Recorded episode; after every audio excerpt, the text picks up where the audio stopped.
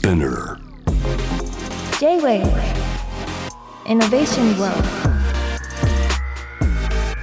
81.3 J-Wave えー現在絶賛バズっている取りりの天才、えーパパにもねなっていますうっかりうっかりじゃないわ あの川田友がお送りしてますけども、えー JV イノベーションワールドここからはロートイノベーションのコーナー今夜はボードゲームデザイナーの宮崎優さんをお迎えしておりますこんばんは宮崎です。宮崎君はなんか落ち着いてるよねいつもねまあ偉そうとか言われますけどね。ふてぶてしいじゃないですけど。なんか僕いろんなクリエイターとかデザイナーとか会ったことあるけどボードゲームを専門に作ってる人はそんなに知り合いがいなくて、宮崎君とねはい。ちょっとなんか相談したんですよね。あの、ねボードゲームを拡張したいと思って、はい。どうしたらできるかなって。だその会話はまだ続いてる途中ですけどね。そうですね。ん続きやりましょうよ早く。そうですね。あ、そう。で、で、あれ見た？あの、アクリルのやつ見た？あ,、あはい見ました見ました。れ結構くすぐられない？そうですね。なんていうか、うん。やっぱボードゲームってそもそもやっぱ想像力で遊ぶものだなっていうふうに思っているので、そこが具体的になることでおーってさらに分かりやすくなることはすごいあるなと思いますね。そうですよね、うんそういう話もありながら、えーっとね、さっきね、かけた曲はね、ボードゲームボーイズっていう、この人たちあれだよね。なんか、お店やってるよねあ。そうですね。ジェリジェリカフェさんというボードゲームカフェを、うんはい。え、この人やっぱ知り合いなの？ボードゲームあそう界。ですね。ボードゲーム業界狭いんですよ。本当に。狭いんだ。もうんうさすがに全員お友達ってわけにはいかないんですけど、でも友達の友達で本当もう全員っていうぐらいの狭さですね言っちゃうとこの人の、この中のね、白坂君っていう人がいて、はいこの人とはなんかね、ボードゲームボーイズになる前からちょっとうっすら知り合いなんですけど、結構前ってすごい前から。立ち上げる前とかですか？J そう全然前ですね。ねなんかね、そう、ハンサムボーイだなって印象だけがあったけど、そうですね。なんか実業家ですよね、今ね。そうですね。もうボードゲームカフェもですし、うん。ショップもやられてますしあと自分たちで出版もされてます、うん。はい。だからボードゲーム業界は狭いと言いながらも熱いよね。そうですね。いろんな本当にあのデジタルゲームの方もそれこそですけど、うんそれ以外の方もいろいろ参入されてきていて、ねろんな角度から作られてるなと思いますね最近は。あの、そう、この曲の中でね、ボードゲームボーイズがまさにボードゲームのタイトルいくつか上げてるんですよ。はいラップしながらね。で、その中に出てきたのはね、カタン、ガイスター、カルカソンヌ、スプレンダー、ハゲタカの餌食、ドミニオン、街コロ、ディクシット、スパイマスター、アグリカラ、ラブレターなどなどね。はい。これって、ボードゲーム業界では知ってるタイトルなの？そうですね。もう有名なものばかりっていうところですね。カタンはね、カタンとガイスターはね、知ってるしやったことあるな。はいはい。ガイスター面白いよね。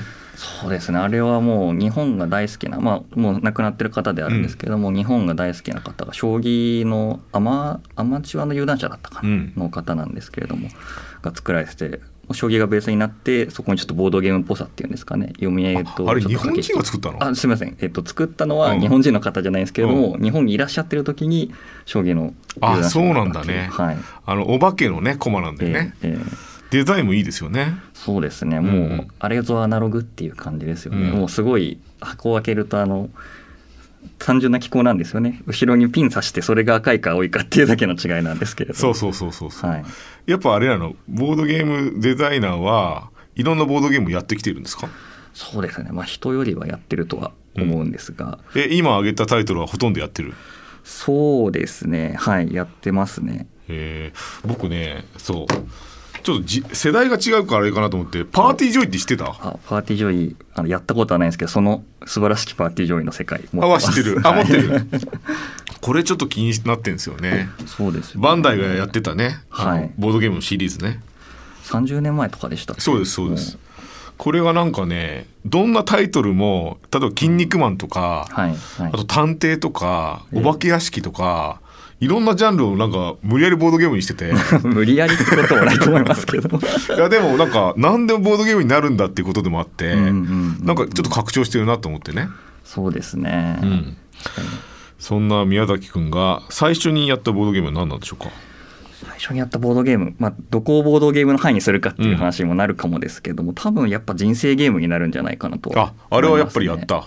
はいぱり人生ゲームも結構僕の世代にもやってたけどね。ええええ。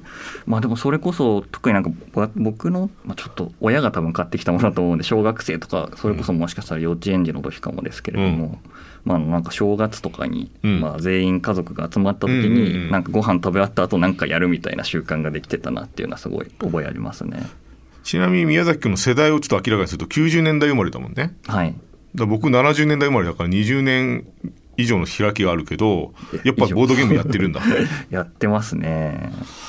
人生ゲームってアップデート結構してるよね。そうですね。最近のやつって言ってももうちょっと前ですけどフォロワーがお金の代わりに、お金の代わりじゃないな。お金の代わりにフォロワー集めるのが フォロワーって概念もあったり。はい。インフルエンサー版だったかな確か。令和版だったかな。はい、へえ、なんか B'zが出してたよね B'zがね。えそうなんですか？ B'zがなんかツアーのグッズとしてなんか急に人生ゲーム作ってましたけどね。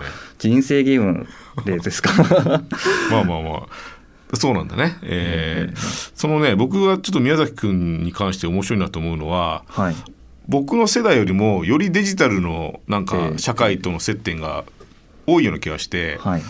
なんでそのアナログの方に傾倒したのかなっていう入り口としてそうですね。まあでも多分先にそういうふうに意識的にものすごいたくさんやったっていうのはデジタルゲームだとはやっぱり思うんですけれども、だ。うん。初めてあのや人生ゲームをやったのは結構先前ではあるものの、うん。もうデジタルゲームやってるせいでもメガネ革命悪くなってるみたいなもんだと思うんで。あじゃあデジタルゲームはちゃんと通過してるんだ。通過してます。通過してます。ちなみにそれはやっぱりロールプレイングとか多かった？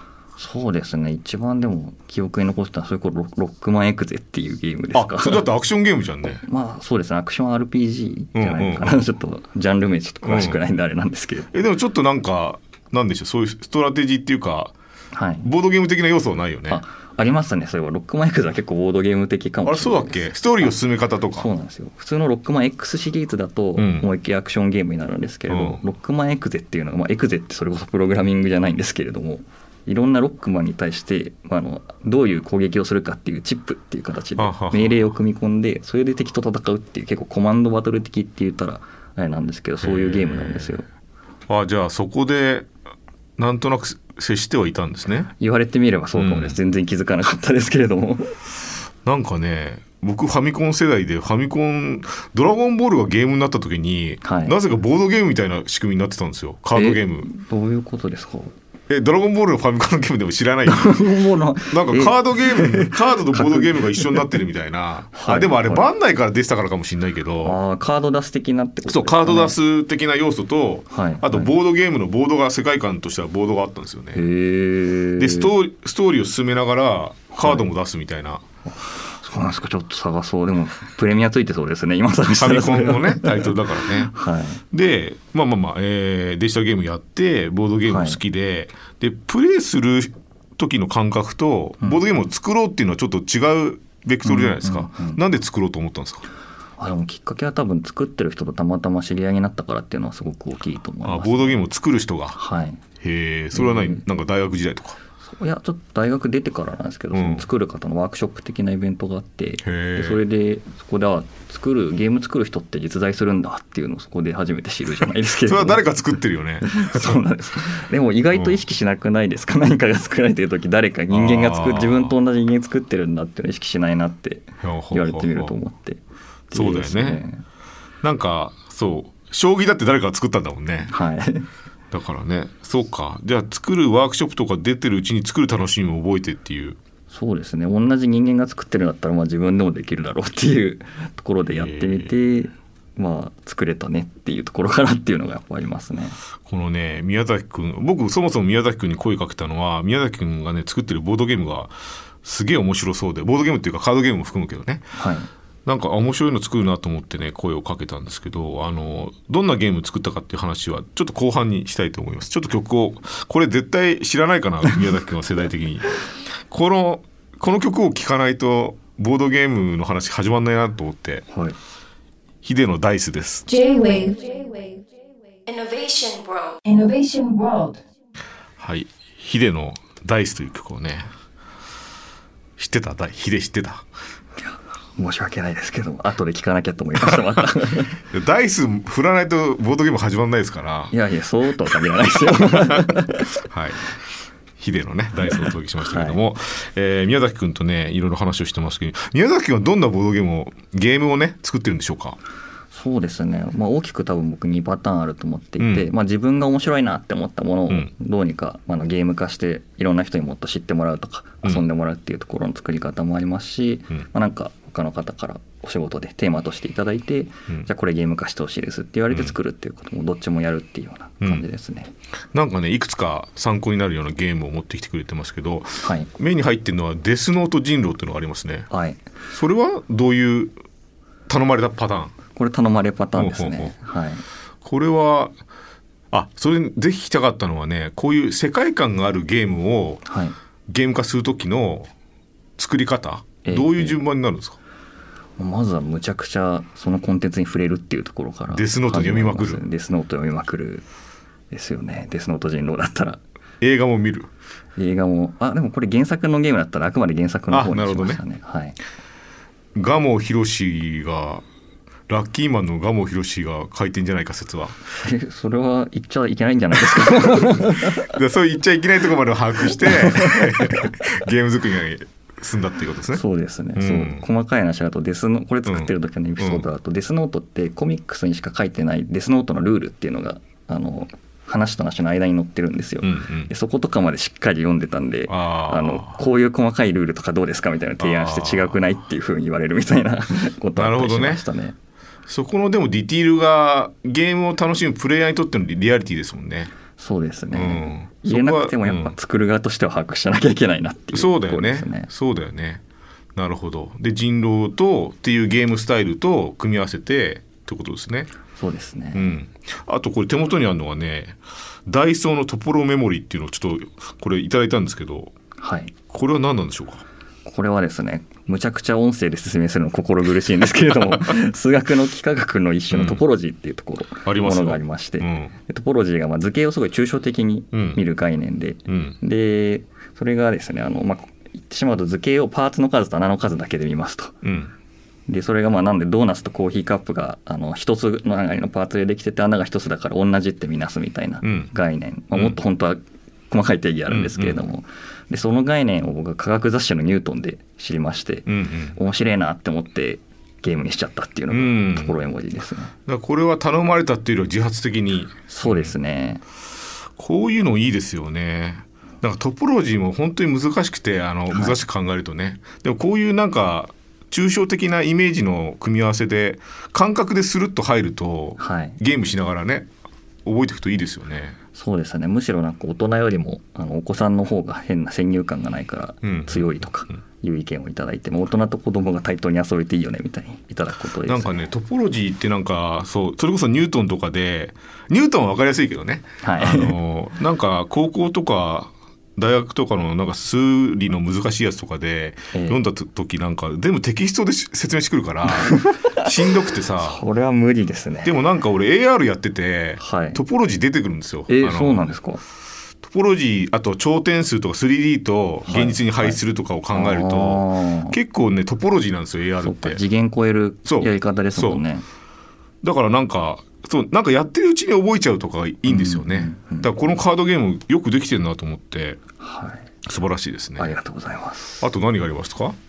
あサラダマスターは？サラダマスター、うん。これもあのやりたいっていうところから始まったうん。ゲームになっててこれ野菜の栄養素で遊ぶっていうゲームになってます。じゃあこれをマスターすると管理栄養士的な 知識にもつながるかもしれない。そうですね、うん。まあでもこれ暗記した、まあ、野菜の栄養素がカロリーとか載ってるんですけど、えー暗記したところであのちゃんと変わるんですよ。うんうん。毎回毎年、うん。毎年。じゃないな、えっと、何年かに一度これ文科省から出てる数字なんですけれどあははあれ変わるんだ。変わるんですよ。へえちょっとそんなそこまで詳細には調べてないんですけど多分まあ平均的に市場で売られてるものとか多分作られてるものの成分を多分毎回測ってるんじゃないかなと、はい、そうなんだ5ミニレタス3個分っていうのもじゃあ変わるかもしれないんだ。そうですね。出たの山田か3.3個つてない分とかになってるかもしれない。山田かつてない飲み物のって言い方も変わるじゃん。あえて世代的に分かんないこと話してるなんですね。笑うしかないじゃないですか言われたら。一番困るパターンだサ ラダマスターもねこれのゲームをすごいなと思いました。あのよくできてるな僕ゲームの一緒に作りたいゲームの理想でもあるんだけどはい役になると役に立つっていうのをうんちょっとルールにしたいの、はい、これ結構言ってるでしょ僕。はい、麻雀的な意味の役とそうそうそうそう。使えるって方の役そうそうそうそう。ってことですよね。だなんかね一緒に作るゲームは多分科学式の連結方法をね役として覚えたら、はい。本当にそれがまあ H2O なんてすごい簡単だけど ちゃんと水がバシャーって出るとかさ、はい。そういう拡張現実的なイメージを、えー加味したカードゲームをね、うん。一緒に作りたいっつって何回か会話したよね。そうですね。ちょっと続きをね話したいなと思いますけど。ね。宮崎君自身はボードゲームの未来っていうことで考えるとはい。何をアップデートしたくて何をそのままにしたいですか？アップデートしたいところで言うと、まあ、ボードゲーム自体の未来っていうよりは、まあ外うん。外側にちょっとなるかもですけど、うん。やっぱボードゲーム作る人増えたらいいなとはすごく思いますね。で別に作るって言ってもあのプロフェッショナルとしてそれを仕事にするっていうことではなくてもなんかそのものを作ってアウトプットして形を出すっていうんですかね、うんその経験をたくさんの人にしてもらいたいなとはすごく思いますね。きっと楽しいよねですね。なんかさあの一時期ゲーミフィケーションみたいな言葉が結構取り沙汰されてはい。会社の特に新入社員がさええこれからスキルをその会社で積んでいく時に先にゲームとして知るみたいなさ、はい。そういうことあったでしょ？はい。それ今もやってる？会社の研修とかで。そうですね。いや僕がそこまで がっつりっていう話ではないですけれども、やっぱりその達成感ですとかあのどんどんやりたくなるような気持ちみたいな設計っていうところは、はい、やること多いですね。いいよね。ゲーム越しに何かを知ったり触れたりっていうのは、うんうん。まだまだねいいし作る人増えてもいいよね。そうなんですよね。経験としてそのなんでしょうね。ある意味悪い使われ方も悪い使い方とかもできちゃうと思うので、うんそうね。の対抗策っていうとちょっと大げさですけれどもそういうところにもなると思いますしね。そうだよね。宗教のボードゲームを作れるっちゃ作れるもんね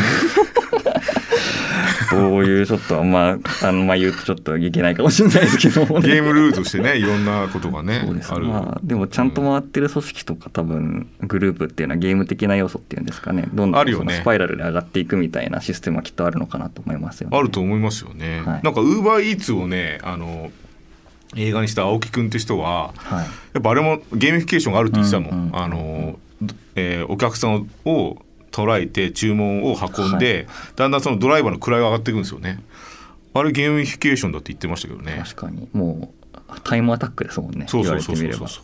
RTA みたいな。うん、あだから現実そうなんか役になると役に立つじゃないけどゲームの仕上がり上がり具合によって、はい。現実にちょっと得意したいっていうのもあります いやでもそれはどうなのかなって感じですけどね。それやっちゃうとまたあれか。そう。一方のゲームの醍醐味が。そうなんですよ。内的な動機と外的な動機ってうんいうちょっと用語があったりしますけれども、うん。やっぱやりたいって思ってやってるのとそこからモチベーションを与えてるやつらと他のモチベーションの部分がなくなったりそのちょっと下がったりした瞬間にむちゃくちゃモチベーションが下がるっていうようなうん。話があるので、だ現実のその半ばゲームみたいな日常もあるかもしれなくてそこからの逃避としてのゲームもあるもんね。はい。そっちそれさえもね現実つながせたら嫌っていうケースもあるよねそれはね。そうですね、うん。なんでしょうね。そのご褒美でやるゲームとうんタスクでやるゲームって全然違うなっていう、そうだよね。わ、かりますよ。はい。だからなんか楽しいゲームがいいよな。そのですね。なんか本当やってたプレーのなんとなくの役を覚えててう、んうんうっかりちょっと役に立ったみたいなことはあってもいいなと思うんですよね、あー確かにそれがいいですよね、うん。なんか依存させるとかじゃなくてその好きでやってたらちょっとあどっかで思い出してもらえるぐらいな感じがいいのかなってうん思いますね、思いますね。ちなみに今話せる新作の話はありますか？なんか。新作。うん新作だとですね、こちらの「ジンクラフターズ」っていううん。はゲームですね。これあのクラフトジンはいをはいはいはテーマにしたゲームでして、いまたマニアックなとこ行きますね。やでも最近クラフトジンも流行りつつあるらしいですよ。クラフトビールの次はクラフトビジンなの？はい。それこそなんかサントリーさんのスイートかな、あがそれはまだ流行っていない。いやあれあれがああいうやっぱ出てき、ああいうなんうん。か手出す手が出しやすいクラフトジンとか出てきて。あれクラフトジンなの？まあクラフトジンの定義も割とあやふやなんですけどね。まだ流行ってないけどね。これからですよっていうふうなところで、まあ、個人的に昔からちょっと好きでしてえ森高千里がなんとかジンって言ってたのは違うジンそれ違う それえ世代的に分かんない話をしてるんだけど。もうむちゃくちゃきますね。ジンジンジンで歌ってたんですけどね森え高千里さんがね。違法人違法人は違うか。違法人はあ違法人も出てきたかな。フランス人はありましたねね。すいませんね。あでもそういうクラフトジンあ何でもジンは作れるんだよね意外とね。そうですね。ジンってかなり自由なお酒でして、まあ、ビールを元にとかうん。も作れますし、うんそんななんかそのお酒ある程度高い度数のアルコールにいろんなボタニカルっていうまあ植物とか果物の香りをつけて作るものになってるので逆にそれやってればジンって名乗っていいよっていう。うん。ルールになってるんで面白いじゃないですかそうなんですよ。面白いと思って知ってほしいと思って。なんかその視覚だけじゃなくて味覚を取り込んでるのが面白いよね。ああそうですね。フレーバーとして。なんかさ、はい。プレイしててさ柑橘系のものがさアルコールに交わった時にさちょっと口の中に広がるじゃんイメージとして、うんうんうんそれ結構すごいと思うな。そうですね、うん。実際のジンもやっぱりその柑橘系とか入れることもあるしハーブとかあうんのちょっとピリッとするスパイスが入ってたりとかもいろいろあるので、うん。ぜひちょっとやった際はそのゲームの中で自分でジンを作るので、まあ、それに近いのとか探してもらいたいなとはあそうかそうか。そういう差が楽しみ方もあるね、はい。それ役にな立ってない？